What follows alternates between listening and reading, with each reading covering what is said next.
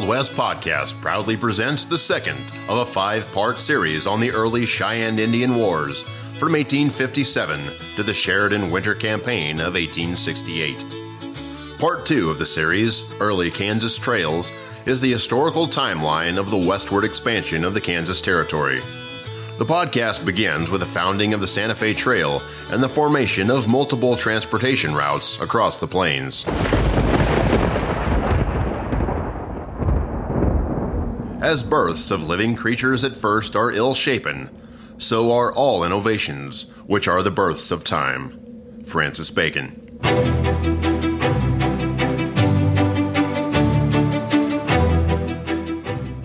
The history of southwest Kansas would not be complete without the trading company's expansion along the Santa Fe trails. The founding of the Santa Fe Trail is one of the most significant contributions to the expansionist doctrine of manifest destiny, leading to the war with Mexico that occurred on January 29, 1822. It began when crowds of people formed along the dirt streets of Franklin, Missouri, as a party of four men rode in from the west. The men, led by William Becknell, had returned from five-month trading expedition. Many Americans were suffering from the Depression brought on by the Panic of 1819. William Becknell of Franklin, Missouri, was one of these men who were deeply in debt. To Becknell, his only hope seemed to be found in Mexico. He risked everything to make a profit from trade goods. He and his small party arrived with calico cloth valued at approximately $300. On September 1, 1821, William Becknell's exploration party departed to find a trade route to sell merchandise in Santa Fe, New Mexico. On that day, Becknell emerged not only as a hero of the western frontier, but as a trader destined to make his fortune. It is reported that he returned to Missouri about three months later with nearly $6,000 in silver coins. Thus began the race to Santa Fe along the roughly 900 mile trail, two thirds of which lay within present day Kansas borders. Successful traders returned with gold, silver coins, wool, and mules. The Santa Fe Trail became America's first commercial highway. The Santa Fe Trail served as a thoroughfare for countless traders, pioneers, and the military. It played a crucial role in the westward expansion connecting Missouri to Santa Fe and New Mexico. The international trading between Mexico and the United States continued until the Mexican American War of 1846 to 1848, when Santa Fe and the surrounding area became part of U.S. territory. The focus of the trail changed after the war. Large companies of freighters now transported millions of pounds of military freight and trade items to both western forts and the villages of the Southwest as our nation expanded. The trail eventually extended into a mail and stagecoach route and a road to the west for settlers, gold seekers, and others. The trail officially ended in 1880 with the arrival of the Atchison, Topeka, and Santa Fe Railway at Lamy Station near Santa Fe, but the lure of the story lives on today.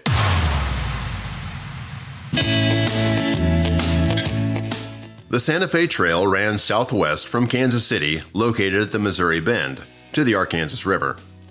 Several branches or feeders joined the trail from Atchison and Fort Leavenworth at various points, but the main road wound its way through the verdant prairies inhabited by Indians.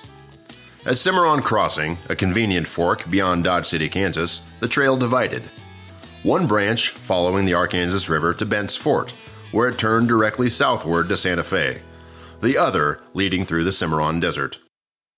The caravans followed the shortest line between Missouri and New Mexico that gave sufficient water for existence. As a rule, camping places, located some 10 miles apart, had become as fixed as the trail itself by 1850. In its latter days, the trail through Kansas became a hard, smooth thoroughfare from 60 to 100 feet wide. In token, the trail had come to stay. The ruts were so deeply entrenched that the broad faced sunflowers sprang up on either side where the wheels had broken the sod.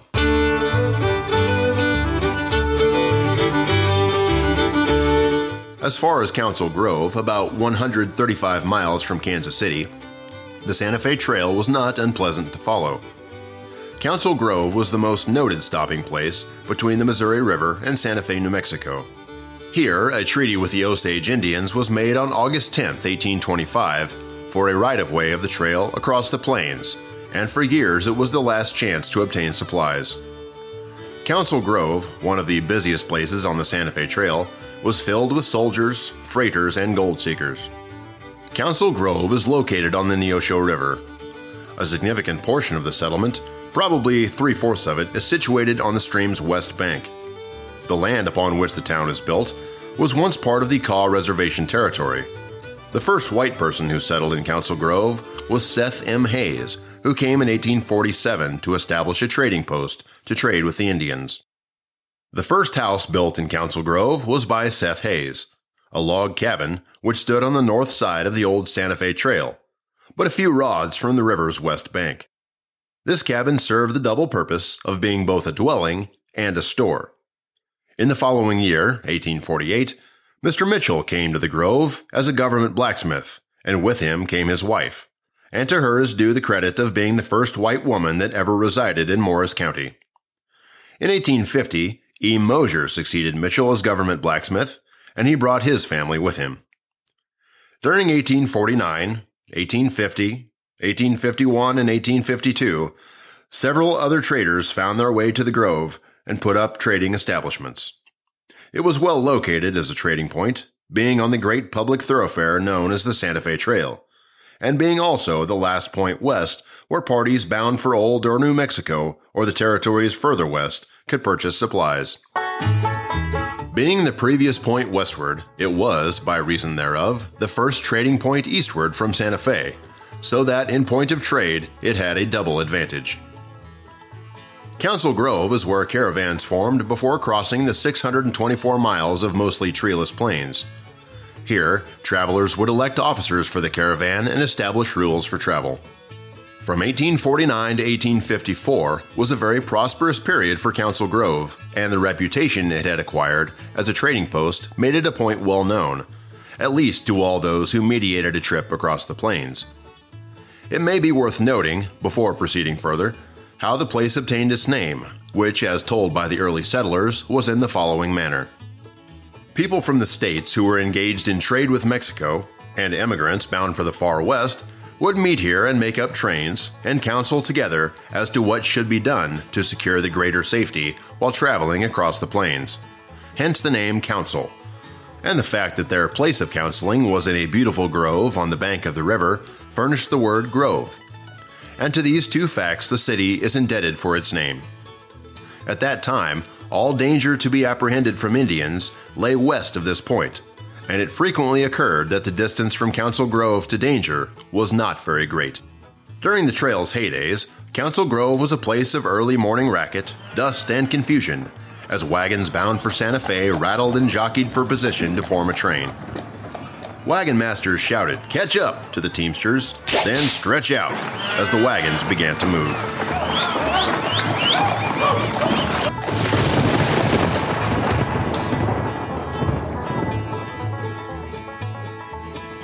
One of the first stops along the trail was the village of Overbrook, located in Osage County.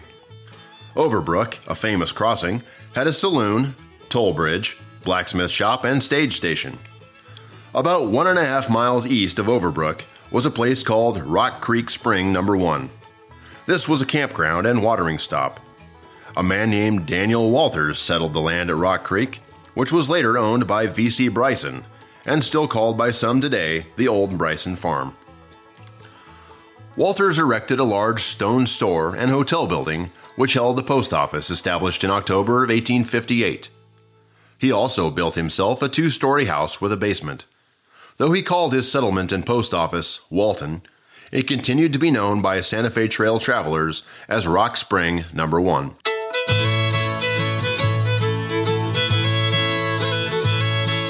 In the summer of 1855, two hardy, experienced plainsmen, William Allison and Francis Booth ventured to establish a Santa Fe Trail trading post at Walnut Creek Crossing on the Great Bend of the Arkansas River.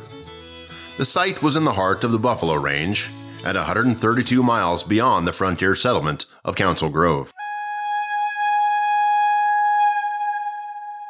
Located in the region of the nomadic Plains tribes involved some risk. Still, Allison and Booth, as former conductors of the Santa Fe Route monthly U.S. mail, had become acquainted with the Indians and were fully aware of the hazards. One objective of these Missourians was to set up trade relations with the Kiowas and Comanches.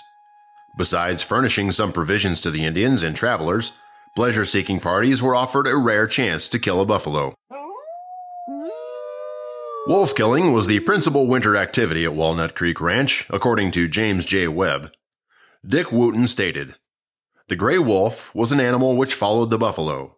Their skins were valuable, and Allison was taking them by the hundred by what he called the strychnine method. As Wootton described it, this involved no more than the thorough poisoning of a buffalo carcass. Webb indicated a more sophisticated technique was required. They would kill a buffalo and cut the meat in small pieces and scatter it about in all directions, a half a mile or so from camp, and so bait the wolves for about two days. Then small chunks of poisoned meat, which all hands meantime had been preparing, were put out. Webb says one morning the ranchers picked up 64 wolves within a mile and a half of camp, and that the proceeds from that winter's hunt, year not specified, were over $4,000. Booth and Allison were probably the first dude ranchers. In September 1857, the Allison and Booth partnership ended abruptly. Booth was murdered by a Mexican who split his head open with an axe. Allison continued to run the Walnut Creek Ranch. Events at Walnut Creek Ranch on September 9, 1860, were briefly stated by Brevet Major Henry W. Wessels, writing from Pawnee Fork on the 12th. Mr. George Peacock and two other persons were treacherously murdered at Walnut Creek on Sunday last by a party of 10 Indians. The other persons were Peacock's clerk Myers and a Mexican herder. What Wessels failed to say was that the Kiowa's war chief, Satank, planned the attack and personally killed Peacock in revenge for a trick the traitor had played on him. An account in the Westport Border Star gave some details of the murders. Mr. George H. Peacock, formerly of Independence, was killed on last Sunday week by a Kiowa chief named Satank. Satank and two or three others of the tribe reconnoitered around Peacock's ranch until an opportunity offered when they fired on him, one ball entering his left temple, killing him instantly. They then fired upon a man named Myers, a German, also from Independence, and wounded him so that he died in a short time. There was another man in the house laying sick, but he was not molested. The Indians then loaded themselves with considerable plunder and left. Peacock's indiscretion that cost him his life was explained as follows in the Western Journal of Commerce. Sometime last spring, Satank applied to Mr. Peacock for a letter of recommendation to any whites that he might meet as to his character and honorable conduct. Mr. Peacock, knowing the treachery and cunning of the old redskin, instead of commending him to whoever he met, gave him a piece of writing warning all who might be called upon to read to beware of the bearer, as he was treacherous and dangerous, presuming that as the old fellow could not read it, he would never know what it contained. Some Mexicans to whom it was shown translated it for him and told him what it read. He swore vengeance against Peacock but the latter being on good terms, generally with the Kiowas, and paying little attention to the bravado of old Satank, thought nothing of it. Even a few days before his death, he had intervened to protect him, Satank, against a sergeant and corps who sought to arrest him while on Peacock's premises and take him to the fort. Two colorful latter day versions of Peacock's murder, written by frontiersmen, contain inaccuracies but add details that embellish the story and are in general accord. Robert M. Wright, in 1901, stated that Peacock supplied the Indians with whiskey and had to hide his stock of this illicit item when troops came by. Satank knew this, and as a ruse to get Peacock to the top of his lookout, told the trader that soldiers were coming. Peacock got his field glasses, climbed to the lookout, and the instant he appeared, says Wright, Satank shot him full of holes, exclaiming as he did so, Goodbye, Mr. Peacock. I guess you won't write any more letters. Then they, the Kiowas, went into the building and killed every man present, except one, a sick individual, who was lying in one of the rooms, gored through the leg by a buffalo. James R. Mead, in 1908, stated Peacock had a tall lookout built on top of his trading house. Satanta, i.e., Satank, with some of his men, came to the store and told Peacock that there was a lot of soldiers coming. Peacock climbed to the top of his lookout to see when Satanta shot him. The Santa Fe Mail Party, which reached Independence, Missouri, September 23rd, had no news from the plains of importance, but reported that the ranch where Peacock was killed had been abandoned, and the goods not taken by the Indians moved to Council Grove. We hear no more Indian difficulties on the road since the murder of Peacock, said the Council Grove Press in late September. They seem to have become frightened at their own acts and have left Santa Fe Road altogether. Due to the frequent Indian attacks in the area, Camp Dunlap was established two miles east of present day Great Bend, Kansas, in July 1864. Situated at the point where the Santa Fe Trail crossed Walnut Creek, it was initially little more than a camp of tents and dugouts near the old Rath Ranch trading post site. In February of 1865, under the command of General Samuel R. Curtis and the 2nd Colorado Cavalry, was put to work building an octagonal blockhouse of stone. The post, renamed Fort Zarah for General Curtis's son, Major H. Zarah Curtis, who was killed at Baxter Springs Massacre while serving on the staff of General Blunt. In 1866, the post was replaced by a more substantial fort about half mile up Walnut Creek. Built of sandstone moved from the bluffs about three miles away, the fort was 116 feet long and about 50 feet wide and cost about $100,000 to build.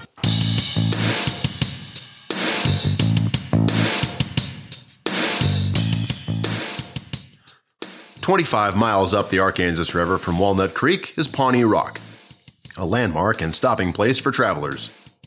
The rock was considered the midpoint of the long road between Independence, Missouri and Santa Fe, New Mexico, lying between long stretches of dry plains. Water provided by the nearby Arkansas River and fresh meat obtained by plentiful game was vital to the survival of the wagon trains. Here, many conflicts with lurking Indians occurred. The rock was 100 feet high and it covered nearly four acres until settlers quarried stone from its sides for fences.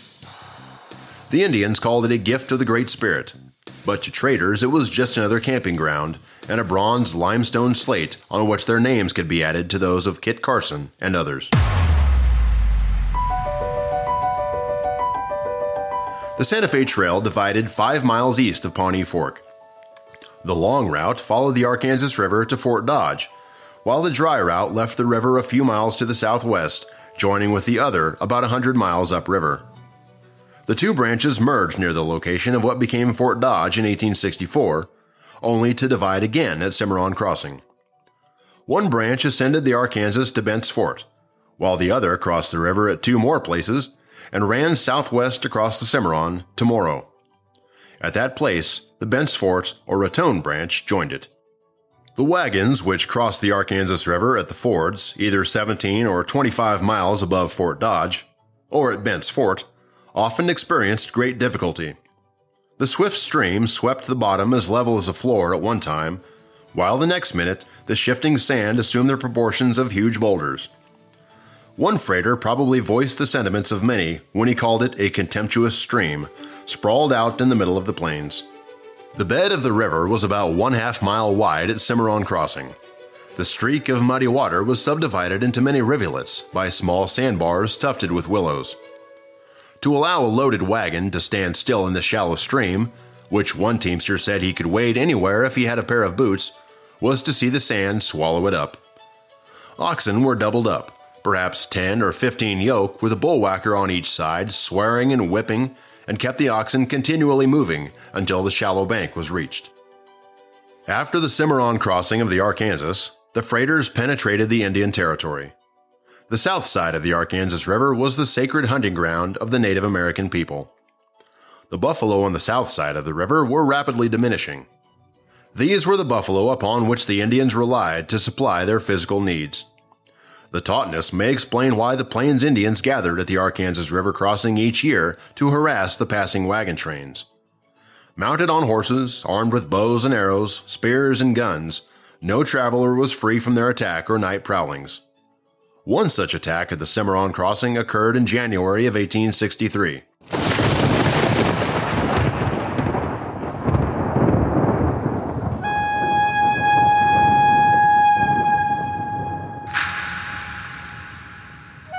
During the coldest time of January 1863, nine freight wagons left Santa Fe, New Mexico on their way east. A few miles before they reached the Nine Mile Ridge, they encountered a band of almost famished Cheyenne and Arapaho Indians who hailed with delight the freight wagons, thinking they could get some coffee and other provisions. The Nine Mile Ridge was a high elevation above the Arkansas River Road, running close to the river on top of the ridge. This was one of the most often used crossings of the Arkansas River in southwest Kansas. In this lonely part of the world, 75 miles from Fort Larned, Kansas, and 175 miles from Fort Lyon, Colorado, without even a settler between, it was uncomfortable to even an Indian to find himself without rations. The Indians followed the wagons several miles, imploring the wagon boss to give them something to eat and drink, which request he steadily refused in no uncertain voice. When the red men knew that the wagon boss was refusing their prayers for sustenance, they knew of no other method to enforce division other than to take it from the wagons. The band leader went around to the oxen's heads and demanded them to corral, stop, and provide some provision. During the train's corralling, one wagon was tipped partly over and the teamster shot an Indian in his fright. Then the Indians picked up their wounded warrior, placed him on a horse, and left the camp, determined to return and take an Indian's revenge upon the caravan. The wagon boss went into camp well satisfied, but not long was his satisfaction to last. After the Indians departed, several teamsters who thought they knew what was desired by the Indians reproached their wagon boss for not complying with their request to give them food. His action in refusing food resulted in a mutiny on the part of the teamsters. And after the oxen were turned out to graze, the dispute between the teamsters and the wagon boss became so intense that if a few peaceably inclined drivers had not arraigned themselves on the side of the wagon boss, he would have been lynched. Before daylight, the Indians returned and attacked the wagons and killed all the whites but one man who escaped the bank. He drifted down the river until he was out of hearing range of the Indians. When he was almost worn out and half frozen, he got out of the river, wrung the water from his clothing, and started for Fort Larned, 75 miles distant. After leaving the water, he noticed a fire and knew instinctively that the Indians had set fire to their wagons and wondered how many, if any, of the company had escaped, as he had so far done. Late in the afternoon of the next day, a troop of soldiers discovered this man several miles from Fort Larned in an almost exhausted condition. Dropping down and getting up again, the commanding officer sent out some soldiers and brought him to the fort. I talked with this man, and he told me that if the wagon boss had given the Indians something to eat, entertained them a little, or given them the smallest hospitality, he believed they would have all been saved from that massacre.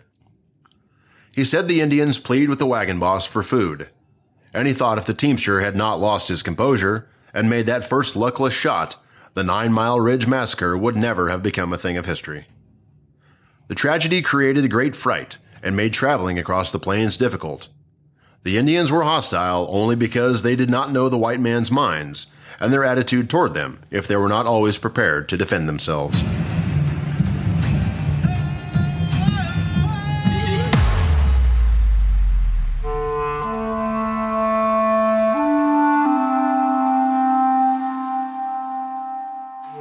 Mountain route officially began near the Arkansas River crossing area.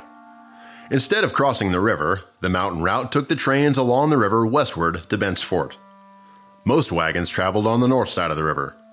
Beyond the Cimarron crossing was about 65 or 70 miles of treeless, waterless desert. This route was the journey of the dead because of the presence of so many bleaching skeletons of oxen that had died of thirst. The soil changed to sandy loam, blue stem grass, crown grass, buffalo grass, two heath varieties, and several kinds of weeds were observed. Between the Cimarron crossing and Bent's Fort was nothing but monotony. The trail to Bent's Fort exceeded as a dull monotony of the journey along the Arkansas. Bent's Fort, located near the Purgatory River's mouth, had long served as a trading post. Bent's Fort, also known as Fort William, was initially built on the Arkansas River's north bank in 1833. The trading company was owned by William Bent and his brother Charles Bent and Ceran St. Vrain. The fort began as a fur trading stop for mountain men, settlers, teamsters, and plains Indians, but it quickly became a respite location for those traveling the Santa Fe Trail. When disease and misfortune struck Bent's fort in 1849, Bent and Company abandoned it and later destroyed it. The story goes Bent loaded 16 wagons with goods, fired the fort, and drove away as the powder within the building exploded and laid waste to the walls. In 1853, a new trading post was built called Bent's New Fort on a bluff further downriver at Big Timbers. In 1854, the government located a military post above the old fort. Ten years later, Fort Lyon was erected on the Arkansas a few miles east of the Purgatory River. The trail crossed the Arkansas west of the Purgatory's mouth and then followed this river to the Raton Mountains. A freighter who went over the route in 1857 testified that the water was more scarce and the sand deeper than on the Cimarron River. In many ways, the Santa Fe Trail was a microcosm of westward expansion, and a study of its history is a study of much of the early frontier West. The West's expansion is all in the past, but that past is still close to those now alive. At points in northeastern New Mexico, you can look out across a vista that appears today as it did to Coronado in 1541, to Pedro Vial in 1792, to Kit Carson in 1826, and to the wagon masters of Alexander Majors in 1858. Frame your view precisely, and you will see not a house, a fence, or a sign of man's passing.